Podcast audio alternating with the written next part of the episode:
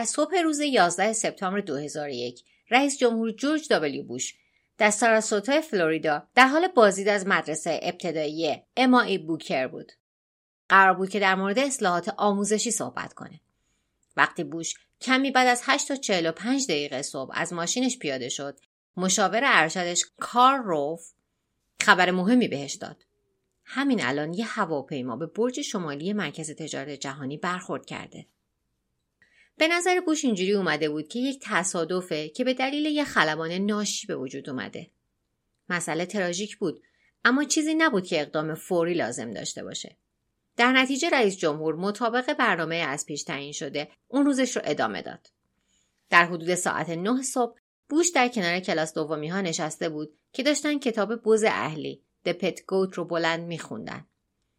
رئیس جمهور تا قبل از اینکه پنج دقیقه بعدش بهش خبر فاجعه رو بدن لبخندی به پهنای صورت روی لبش داشت. همینجا بود که رئیس کارمنداش بهش نزدیک شد سرش رو خم کرد و به شکل زمزمه توی گوش بوش گفت که هواپیمای دومی به برج دوم خورده. با آمریکا حمله شده بود. همه چشما به بوش خیره شده بود. اون چشاشو بست و باز کرد. لباشو روی هم فشار داد. اما تکون نخورد. همون جوری برای بیشتر از چهار دقیقه ساکت موند. بعدا بوش ادعا کرد که عکس عملی نشون نداده چون نمی‌خواسته که بچه ها رو بترسونه. اما ادعی هستند که معتقدن رفتار بوش چیزی فراتر از شک و بیخبری بوده.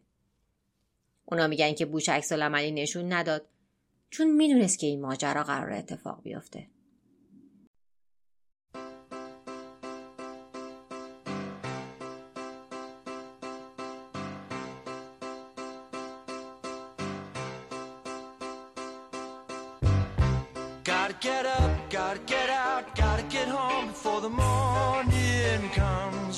I'm late? Got a big day, gotta get home before the sun comes up.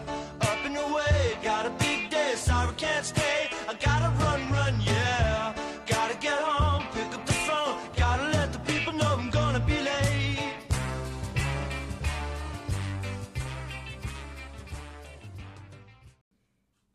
سلام من محسا محق هستم و این اپیزود 39 هم از پادکست دومیمه که در شهریور ماه سال 1401 خورشیدی منتشر میشه.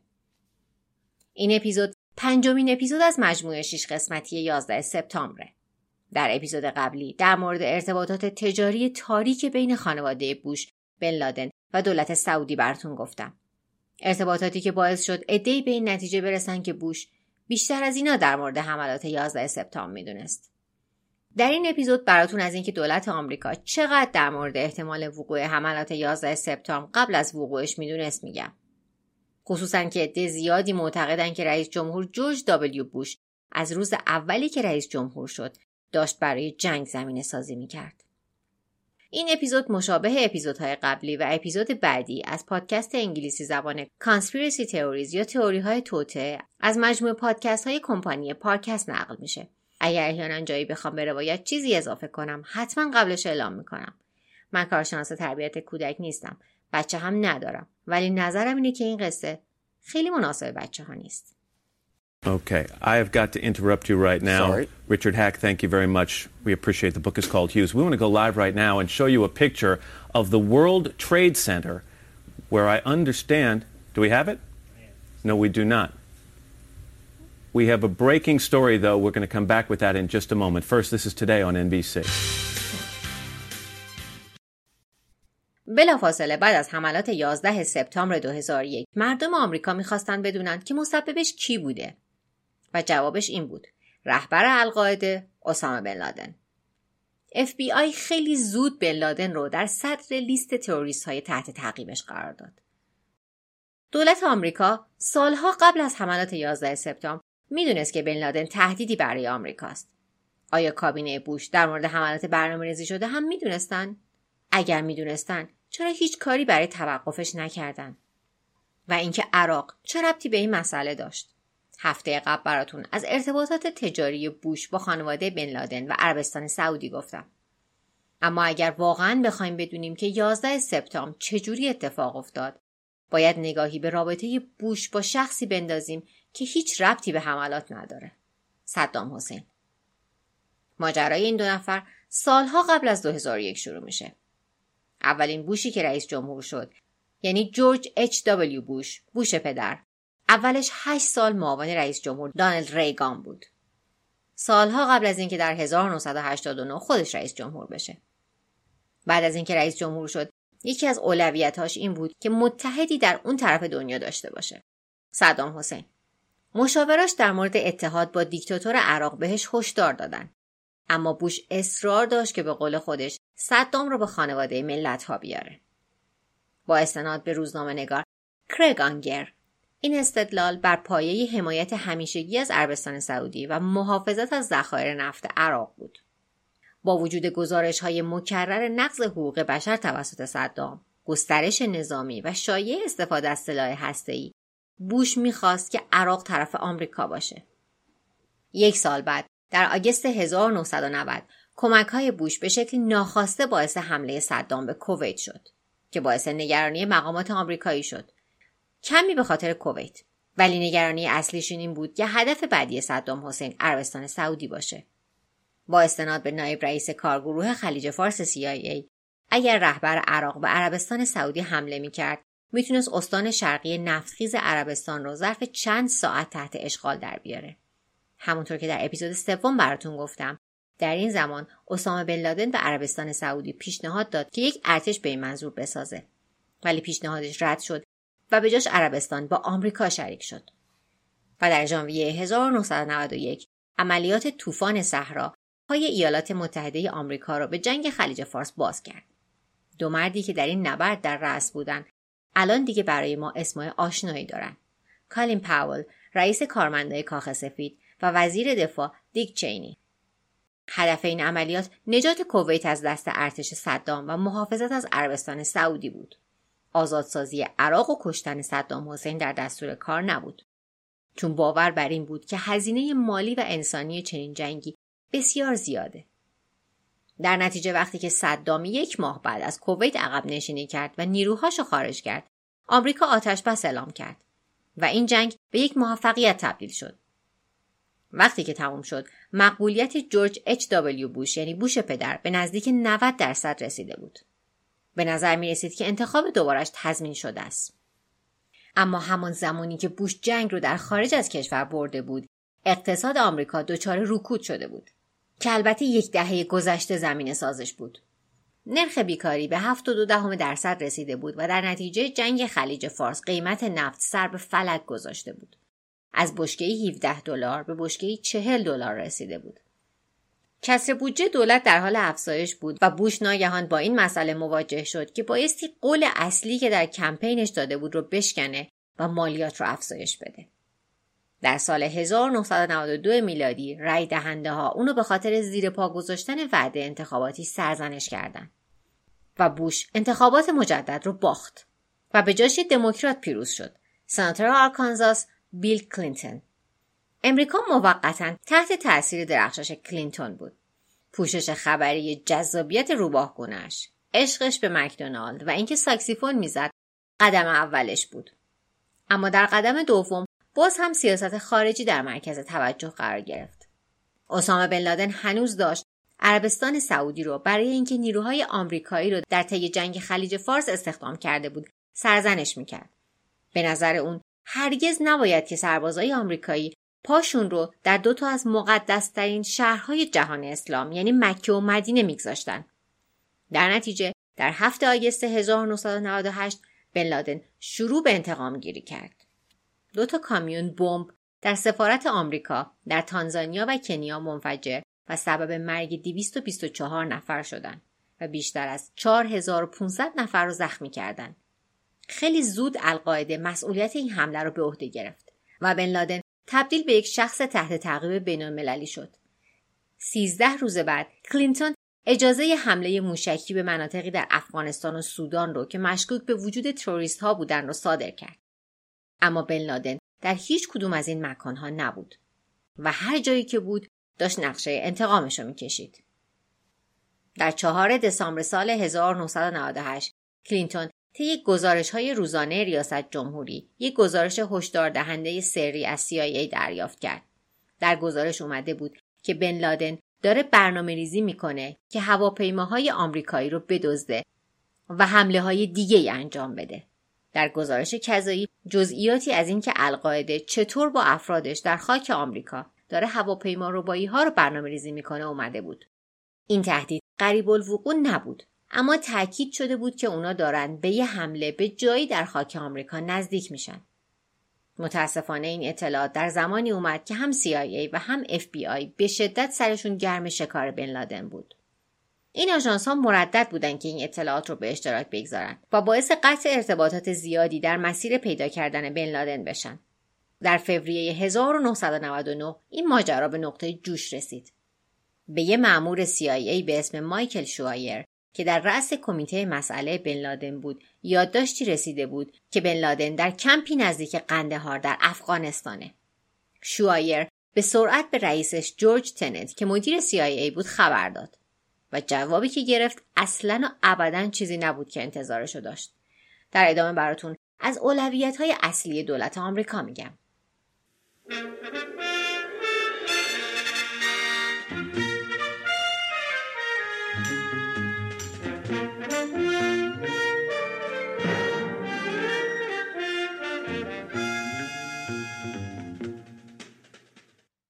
در فوریه 1999 میلادی مأمور FBI مایکل شوایر اخباری مبنی بر اینکه اسامه بن لادن در کمپی در جنوب قندهار در افغانستان دریافت کرد.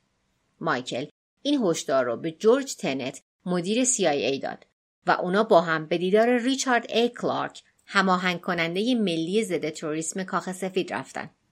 اونا انتظار داشتن که این مرد اقدامات عاجل به عمل بیاره اما نیورد. تنت و کلارک گفتن که نمی‌تونن ثابت کنن که به هیچ شکی بن لادن در کمپ قنده هاره. اونا نگران تلفات احتمالی هم بودن. صدها مردم بیگناه ممکن بود در اون آتیش بازی کشته بشن. ظاهرا یک سری از این استانداردهای دوگانه خیرخواهانه در مسئله دیگه حیاتی بودن. یه هواپیمای رسمی از امارات متحده عربی در کمپ دیده شده بود. کلارک اخیرا برای فروش 8 میلیارد هواپیمای جنگنده با امارات متحده عربی مذاکره کرده بود و نگران این بود که اگه یکی از مقامات امارات در این حمله آسیب ببینه یا کشته بشه معامله رو در معرض خطر قرار بده. و نتیجه این شد که قبول نکردن که اقدامی در این رابطه انجام بدن. شوایر نمی‌تونست بفهمه که چرا سیایی این اطلاعات رو جدی نمی‌گیره. بن لادن درست و مشتشون بود. اون اطلاعات رو برد FBI و امیدوار بود که اونجا شنیده بشه. ولی اونجا هم گوش کسی بدهکار نبود. و این کار فقط تنش رو بین دو تا سازمان بیشتر کرد و وقتی تنت از کار شوایر باخبر شد طاقتش تاق شد. در ماه می شوایر از پستش در کمیته مسئله بن لادن کنار گذاشته شد. این حرف در سرتاسر سر سازمان پیچید که وسواس بیش از حد شوایر در مورد بن لادن باعث شده که دچار فروپاشی عصبی بشه. در اون زمان کسی از وخامت عواقب نادیده گرفتن اطلاعات شوایر خبر نداشت. در نتیجه همکاراش حذف اون رو بیعدالتی ندونستن. اما پاسخ نادرست CIA به این مسئله نه تنها شرماور بود بلکه مرگبار هم بود. سالها بعد شوایر گفته بود که رئیس جمهور بیل کلینتون تقریبا ده تا فرصت برای کشتن بن لادن داشت و این کارو نکرد. کلینتون از تصمیمش در مسئله قندهار دفاع می‌کنه. در یک صدای ضبط شده که در 2014 به دست اسکای نیوز استرالیا رسیده کلینتون اینجوری گفته شروع نقل قول من می‌تونستم بن لادن رو بکشم اما باید قندهار رو نابود می‌کردم و 300 نفر زن و بچه بیگناه رو هم میکشتم و بعدش دیگه منم دست کمی از بن لادن نداشتم پایان نقل قول I could have killed him, but I would have had to destroy a little town called Kandahar in Afghanistan and kill 300 innocent women and children. And then I would have been no better than him. وقتی تهدید بن لادن عملی شد کلینتون دیگه در کاخ سفید نبود. بعد از پایان دور دوم ریاست جمهوریش معاون اولش الگور برای انتخابات 2000 به عنوان کاندیدای دموکرات ها کمین کرده بود. کاندیدای جمهوری خواه در این دوره کسی جز پسر جورج اچ دابلیو بوش نبود. فرماندار تگزاس جورج دابلیو بوش. ظاهرا اسم قحطیه تو آمریکا. بیچاره شدم تو این شیش قسمت که پدر و پسر رو جابجا نگم. در تابستان 2000 میلادی بوش دیک چینی رو به عنوان شریکش در این راه انتخاب کرد. چینی وزیر دفاع بوش قبلی بود. دانش زیادی در مورد خاور میانه داشت و همچنین ارتباطات نظامی و دیپلماتیک فراوان. چینی در خاورمیانه زیاد تجارت کرده بود. اون بعد از جنگ خلیج فارس سیاست را کنار گذاشت و مدیرعامل یک شرکت نفتی به اسم هالی برتون شد. تحت رهبری اون شرکت به سود هنگفت 1.5 میلیارد دلار از قراردادهای دولتی رسید. خیلی سریع صنعت نفت از ترکیب بوش چینی حمایت کرد. شرکت هایی مثل اکسون موبیل و شفران 26 میلیون دلار به کمپین بوش چینی و سایر کاندیداهای جمهوری خواه هدیه کردند. اگر پای بوش و چینی به کاخ سفید می رسید اونا مطمئن بودن که این دوتا به نفع صنعت نفت کار می‌کنن. اما اگر بزرگی بود. رقابت بین بوش و گور خیلی داغ بود. گور رأی مردمی یا پاپیولر ووت رو از آن خودش کرد. اما بوش در نهایت رأی الکترال فلوریدا رو برد و بردش رو تضمین کرد. هر وقت سیستم انتخابات آمریکا رو درست فهمیدم حتما براتون یه اپیزود ویژه در موردش می‌سازم. بعد از اون انتخابات پرتنش دو دستگی شدیدی در آمریکا به وجود اومد. شما یا همراه بوش بودین یا نبودین. همزمان با تظاهرات اونایی که نبودن جورج دابلیو بوش در 20 ژانویه 2001 به عنوان 43 ومین رئیس جمهور آمریکا سوگند یاد کرد. اون کابینش رو با چهره های آشنا از دوره ریاست جمهوری پدرش پر کرد. برای وزارت امور خارجه کالین پاول رو انتخاب کرد که رئیس کارمندان کاخ سفید در دوران جورج اچ دابلیو بوش بود. برای وزارت دفاع دانلد رامسفلد رو گذاشت که مشاور رئیس جمهور بوش پدر در آخرین روزهای جنگ ویتنام بود. واضح بود که بوش کابینش رو با کسایی که امتحانشون رو تو جنگ پس دادن پر کرده. اونم در زمان صلح. بدون اینکه جنگی در جریان باشه و حتی جنگی در افق دید باشه.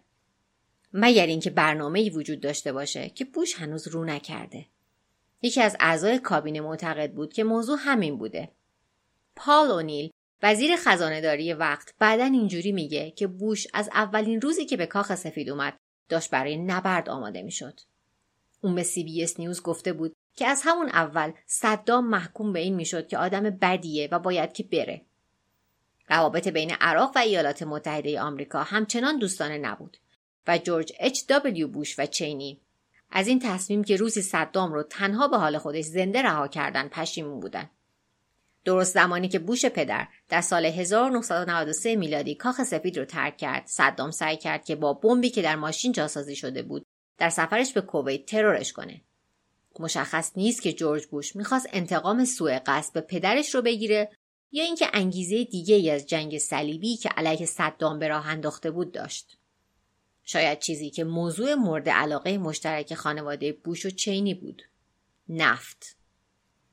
ژورنالیست ران ساسکایند از این یادداشت مخفی به اسم خواستگاران خارجی برای قراردادهای میادین نفتی عراق Foreign Suitors for Iraqi Oilfield Contracts مورخ 5 مارس 2001 پرده برداشت. در این سند به مناطق غنی با نفت احتمالی در عراق اشاره شده بود و گفته بود که چه کسانی می‌خوان این زمین ها رو بخرن. این لیست شامل شرکت های نفتی سرتاسر سر دنیا از جمله چین، کانادا و روسیه می‌شد. اما در اون زمان صنعت نفت عراق ملی شده بود و معنیش این بود که با کشورهای دیگه طرف معامله نمیشن. به طور واضحی بوش و چینی می‌خواستن این وضعیت رو تغییر بدن. خلاصه کنم. عراق تریلیون ها دلار نفت داشت و شرکت های آمریکایی تا زمانی که صدام از قدرت پایین کشیده نشده بود بهش دسترسی نداشتن.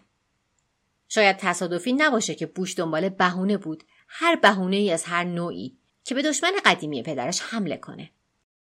مشکل اینجا بود که تقریبا نصف جمعیت آمریکا از جورج دابلیو بوش متنفر بودن چون رأی مردمی رو نتونسته بود که بگیره و اونا قبول نمی‌کردن که به عنوان رئیس جمهور بپذیرنش. در روزهای اولی که رئیس جمهور شد مقبولیتش حدود 50 درصد بود. اما بیشک برای حمله به عراق جدایی از مراجع قانونی به حمایت مردم هم نیاز داشت. یه اتفاق بزرگی باید میافتاد که همه کشور رو شوکه می‌کرد. یه چیزی شبیه حمله به خاک آمریکا.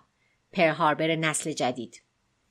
حتی در نظر بسیاری از تئوریسین های توطعه هم غیر قابل تصوره که بوش یه حمله تروریستی رو برنامه ریزی کرده باشه و هزاران شهروند آمریکا رو کشته باشه فقط برای اینکه یک جنگ راه بندازه. اما شاید اون مجبور نبوده که یک حمله طراحی کنه چون که یه حمله از قبل در حال تکوین بوده. در طی سال 2001 CIA به دولت بوش هشدار داده بود که اسامه بن لادن یه تهدید در حال رشد برای آمریکاست. بوش و کابینش دقیقا هیچ کاری نکردند. آخرین هشدار در 6 آگست 2001 رسید. 36 روز قبل از 11 سپتامبر. بوش در حال گذراندن تعطیلات در مزرعه عزیزش در کرافورد تگزاس بود. یه مأمور CIA به اونجا پرواز کرد تا گزارش روزانه ریاست جمهوری رو شخصا به بوش بده.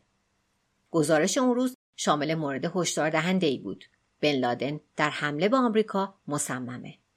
گزارش جزئیاتی از فعالیت های مشکوک اعوان و انصار بن لادن ارائه می کرد. از تحت نظر گرفتن چندین ساختمان فدرال و آماده سازی برای هواپیما ربایی.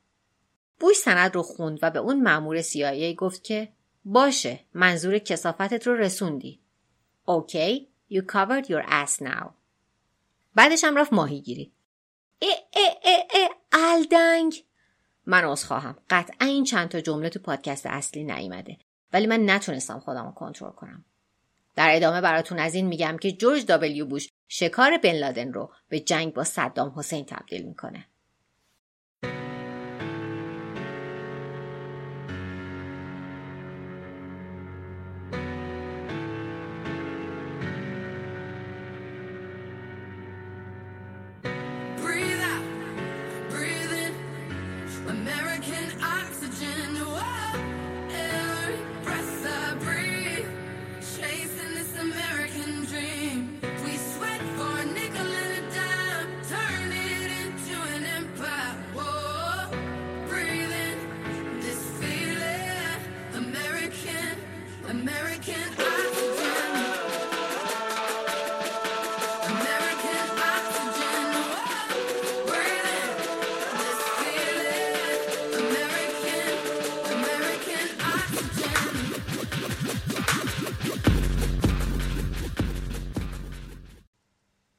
در ششم آگست سال 2001 رئیس جمهور جورج دابلیو بوش یک گزارش از CIA با این عنوان گرفت.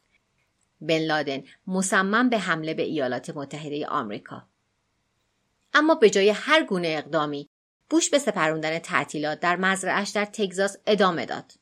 به نظر نمی رسید که این گزارش هشدار دهنده رئیس جمهور رو خیلی نگران کرده باشه. با وجود اینکه کابینه و دفتر و دستکش می‌دونستند که تهدید جدیه.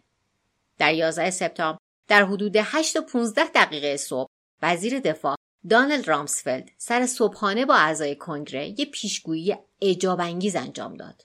اون گفتش که شروع نقل قول زمانی در آینده نزدیک جایی در دنیا اتفاقی میافته که انقدر غیر مترقب است که به مردم آمریکا و نماینده هاشون در واشنگتن یادآوری می‌کنه که چقدر اهمیت داره که یک دفاع ملی قوی داشته باشیم. پایان نقل قول نیم ساعت بعدش این پیشگویی به حقیقت پیوست. بوش وقتی در حال بازدید از یک مدرسه ابتدایی در فلوریدا بود از حملات به برج دوقلو خبردار شد.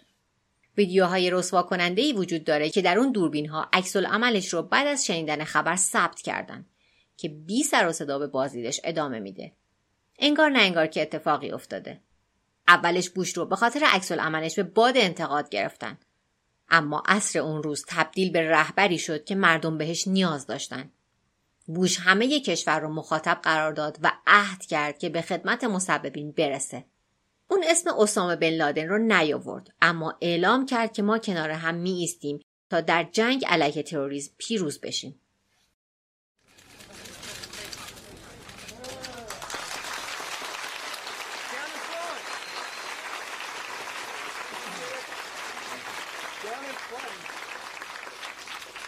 Ladies and gentlemen, this is a difficult moment for America. I, um, unfortunately, will be going back to Washington after my remarks. Secretary Rod Pace and Lieutenant Governor will take the podium and discuss education. I do want to thank the folks here at, uh, at the Booker Elementary School for their hospitality. Uh, today, we've had a national tragedy. Two airplanes have crashed into the World Trade Center in an apparent terrorist attack on our country. I have spoken to the Vice President, to the Governor of New York, to the Director of the FBI, and I have ordered that the full resources of the federal government go to help the victims and their families and to, and to conduct a full-scale investigation to hunt down and to find those folks who committed this act. Terrorism against our nation will not stand. And now, if you join me in a moment of silence.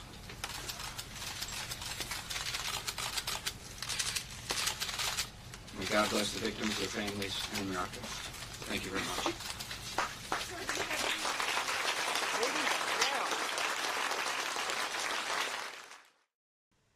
نه روز بعد بوش مشخص کرد که این جنگ علیه چه کسی خواهد بود.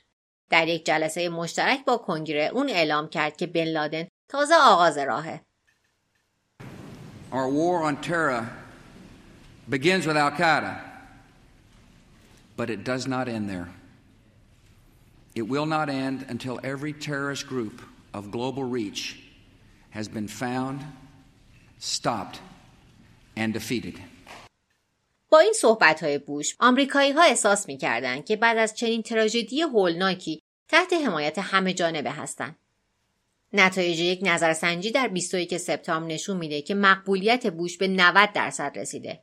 بالاترین درصدی که در تاریخ آمریکا برای مقبولیت یک رئیس جمهور با اختلاف یک درصد نسبت به قبلی یعنی بوش پدر ثبت شده. این حمایت از سمت حزب مخالف هم بود. دو هفته بعد از حملات نه یا ده دموکرات یا سیاستمدار مستقل هم از بوش حمایت کردند و یک دفعه جورج دابلیو بوش محبوب ترین رئیس جمهور همه دوران بود. در نتیجه چک سفید امضا دستش بود که هر غلطی دلش می‌خواد بکنه. در 26 اکتبر تقریبا 6 هفته بعد از فاجعه بوش لایحه میهندوستی پیتریوت اکت رو با حمایت هر دو حزب امضا کرد. این لایحه با پیشنهاد دادستان کل جان اشکرافت تبدیل به قانون شده بود و بر طبق این قانون جدید که باعث حرف و حدیث هایی در کنگره هم شده بود دست معموران قانون را به شکلی که هرگز قبلا در آمریکا دیده نشده بود بازگذاشته بود. لایحه میهندوستی عملا محرمانگی رو به اسم دستگیری تروریستا مرخص کرده بود بره خونشون. می‌شد شهروندان عادی رو فقط به دلیل سرچ کردن عباراتی در اینترنت یا انجام فقط یک تراکنش بانکی مشکوک تحت رصد قرار داد. یه نفر حتی اگه یک کتاب در مورد اسلام یا مارکسیزم می‌خرید ممکن بود تحت نظارت امنیتی قرار بگیره. همه چیزی که مأمور قانون لازم بود که ادا کنه این بود که این سرچا کتاب مربوط به یک سری تحقیقات در مورد تروریسم یا جاسوسی خارجیه. ادهی در کنگره ممکنه به لایحه میهندوستی با حسن نیت کامل رأی مثبت داده باشن. اما دست دولت رو کاملا باز گذاشته بود که بتونه هر کسی رو مورد هدف قرار بده. بعضی از سازمان ها از جمله ACLU American Civil Liberties Union یا همون اتحادیه آزادی های مدنی آمریکا معتقد بودند که این قانون متمم اول و چهارم قانون اساسی آمریکا رو نقض می‌کنه. لایحه میهم پرستی تنها اقدامی نبود که دولت برای اینکه جلوی حمله های تروریستی آتی به خاک آمریکا رو بگیره انجام داد. بوش در همون سخنرانی 20 سپتامبر در کنگره اعلام کرد که طی یک فرمان اجرایی اداره امنیت میهن Office of Homeland Security شکل خواهد گرفت. این اداره همون وزارت امنیت میهن ایالات متحده آمریکا نیست که امروز وجود داره. در حقیقت خیلی ها از جمله سناتور باب گراهام از همون اول متوجه شدن که این اداره قرار نیست قدرتی از خودش داشته باشه. مدیرش مشاور بوش بود. در اعتراض به اون گراهام و سناتور جو لیبرمن پیشنهاد خودشون رو برای یه ساختار مستقلتر برای اداره کذایی ارائه کردند اما پذیرفته نشد. خیلی ها همون موقع به این نتیجه رسیدن که بوش قصد داره که همه قدرت رو در دست خودش نگه داره. اگر مسئله همین باشه به نظر می‌رسه به چیزی که می‌خواسته رسیده. اداره امنیت میهن به طور رسمی در نوامبر 2002 شروع به کار کرد. حالا که آمریکا در داخل امتر شده بود بوش از دولت افغانستان یعنی طالبان درخواست کرد که همه رهبران القاعده رو با آمریکا استرداد کنه. به نظر ریچارد ای کلارک مشاور ضد تروریسم این کار بیخودی بود. کاملا مشخص بود که طالبان با القاعده همکاری می‌کنه و اونا هرگز بن لادن رو تحویل نمیدن. کلارک معتقد بود که امریکا باید در اسرع وقت هم به طالبان و هم القاعده حمله کنه. بوش از 17 سپتامبر برای جنگ در افغانستان برنامه ریزی می کرد. اما در هفتم اکتبر بود که بمباران کمپ های القاعده و تشکیلات طالبان را شروع کرد و تا 25 نوامبر طول کشید که نیروهای دریایی آمریکا به افغانستان برسند. بعد از اینکه آمریکایی ها کنترل مناطقی که در ید طالبان و القاعده بود رو در دست گرفتن دیدن که همه جا خالیه هیچ ردی باقی نمونده بود حتی وقتی که نیروهای آمریکایی جای بن لادن رو در ماه دسامبر پیدا کردند نتیجه معیوس کننده بود به شکلی بعد از یک محاصره چند روزه در کوههای سفید افغانستان بن لادن تونسته بود زنده فرار کنه به تدریج فشار روز افزون روی بوش باعث شد که اونو به سمت یک روال تهاجمی تر در افغانستان پیش ببره. در ماه مارس 2002 نیروهای بیشتری برای حمله به کوهها فرستاده شدند اما هر بار دست از پا دراستر برگشتن. بعد از مدتی مردم آمریکا متوجه موضوع عجیب شدند. کابینه بوش داشت سمت و سوی مکالمات در مورد 11 سپتامبر رو از افغانستان تغییر جهت می‌داد و صحبت از این بود که عراق هم یک تهدید محسوب میشه.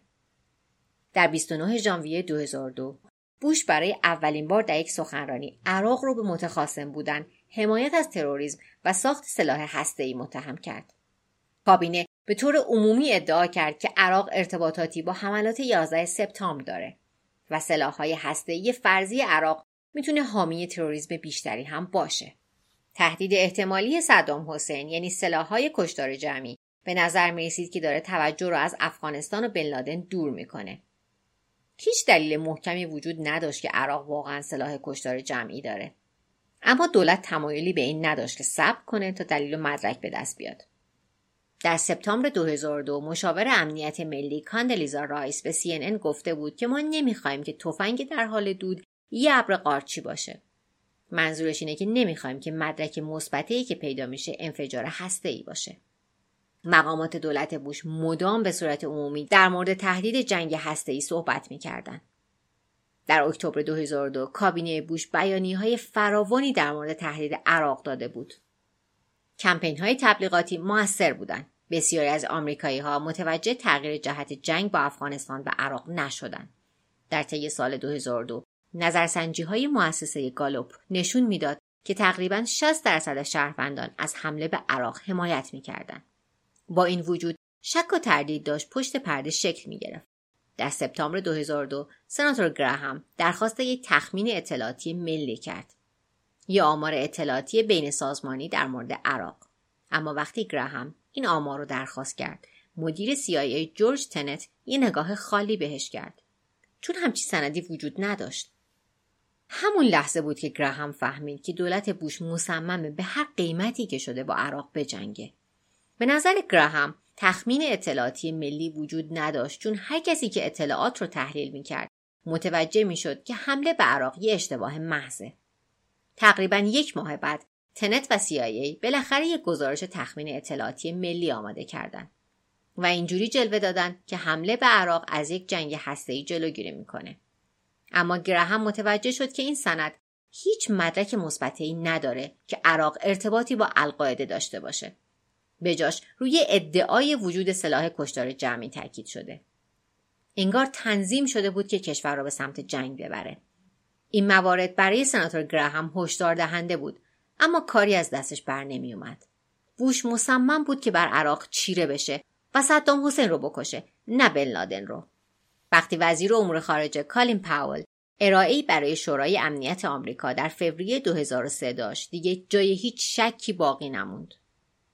پاول گفت که هیچ شکی نیست که صدام حسین سلاح بیولوژیک و توانایی ساخت بیشترش رو هم داره خیلی بیشتر و اون توانایی انتشار این سموم و بیماری ها رو داره که می‌تونه باعث مرگ و میر و ویرانی وسیع بشه There can be no doubt that Saddam Hussein has biological weapons and the capability to rapidly produce more, many more.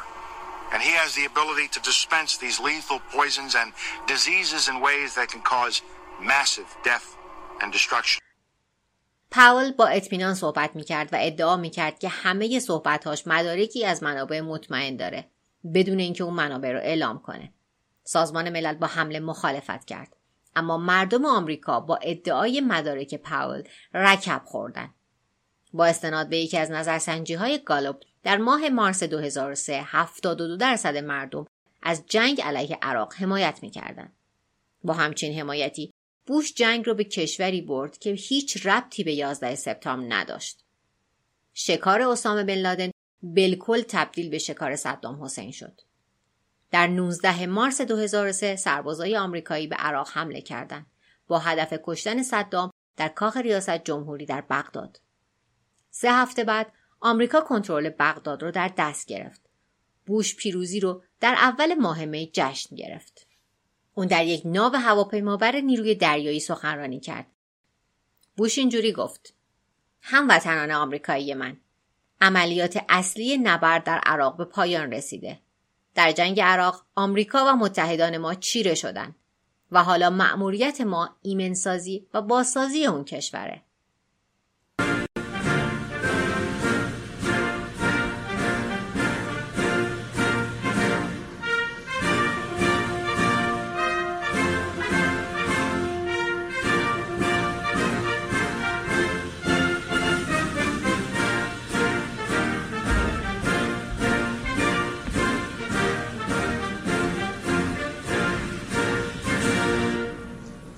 seated, please.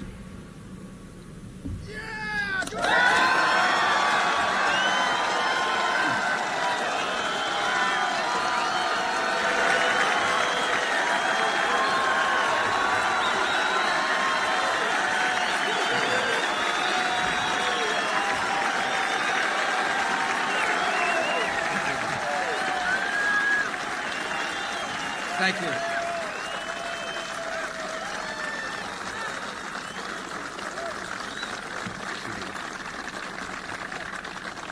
You all very much. Admiral Kelly, Captain Card, officers and sailors of the USS Abraham Lincoln, my fellow Americans, major combat operations in Iraq have ended. In the Battle of Iraq, the United States and our allies have prevailed.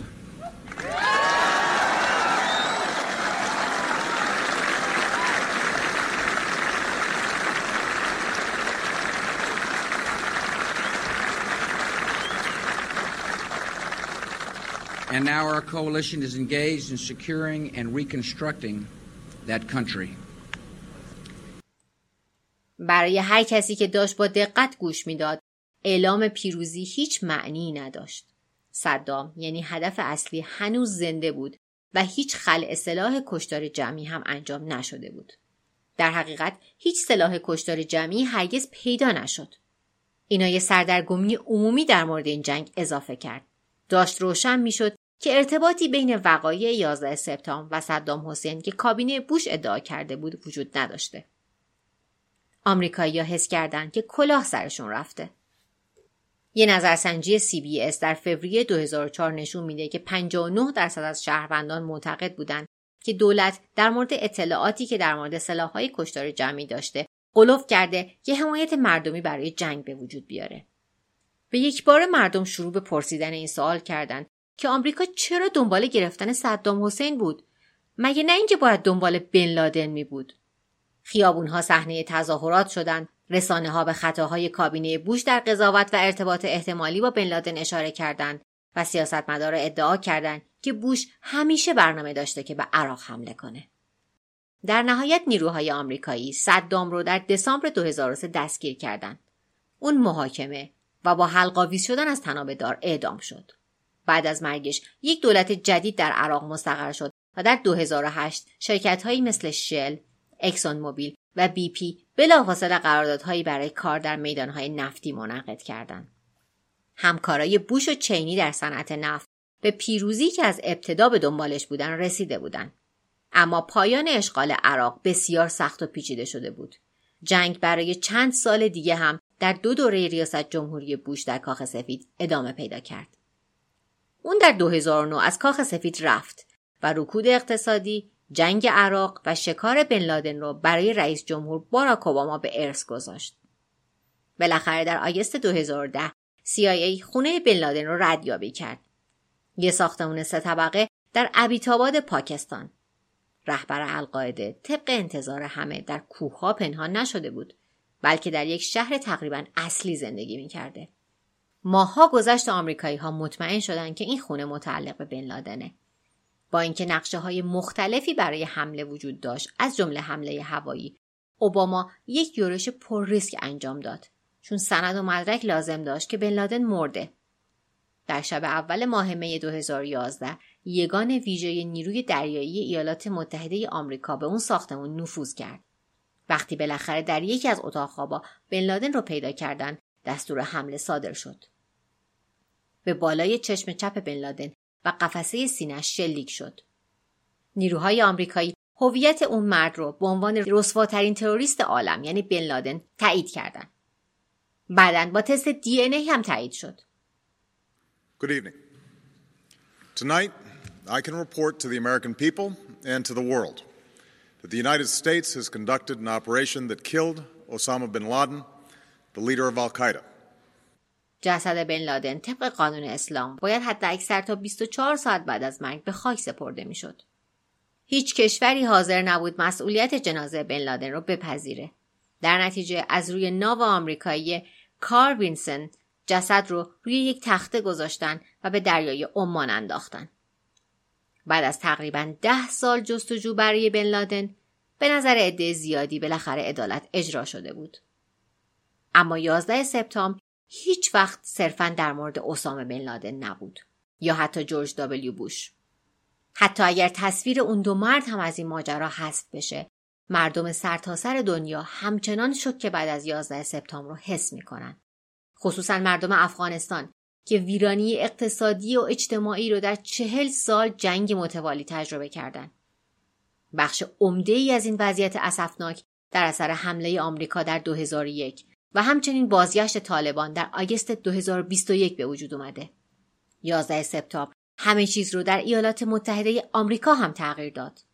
در اپیزود بعدی که اپیزود آخر از این مجموعه است براتون میگم منظور از این تغییر چیه و امروز چه معنی داره تا اون موقع اینو در نظر داشته باشین که حقیقت همیشه اون شسته رفته ترین روایت نیست و داستان رسمی هم همیشه حقیقت ماجرا نیست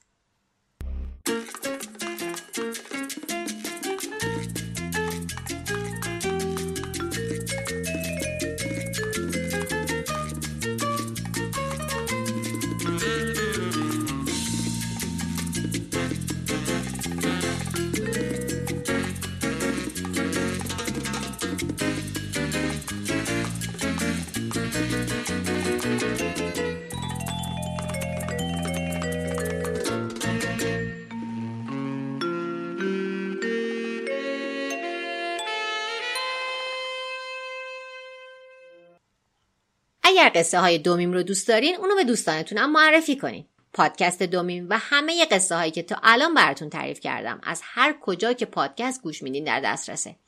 فقط یادتون نره وقت سرچ بین کلمه دو و میم یه فاصله بزنین. صفحه های شبکه مجازیش رو هم با سرچ همین از پیدا می‌کنین. محق دوتایارم که دیگه می‌دونم یادتونه. تا هفته بعدی مراقب خودتون باشید.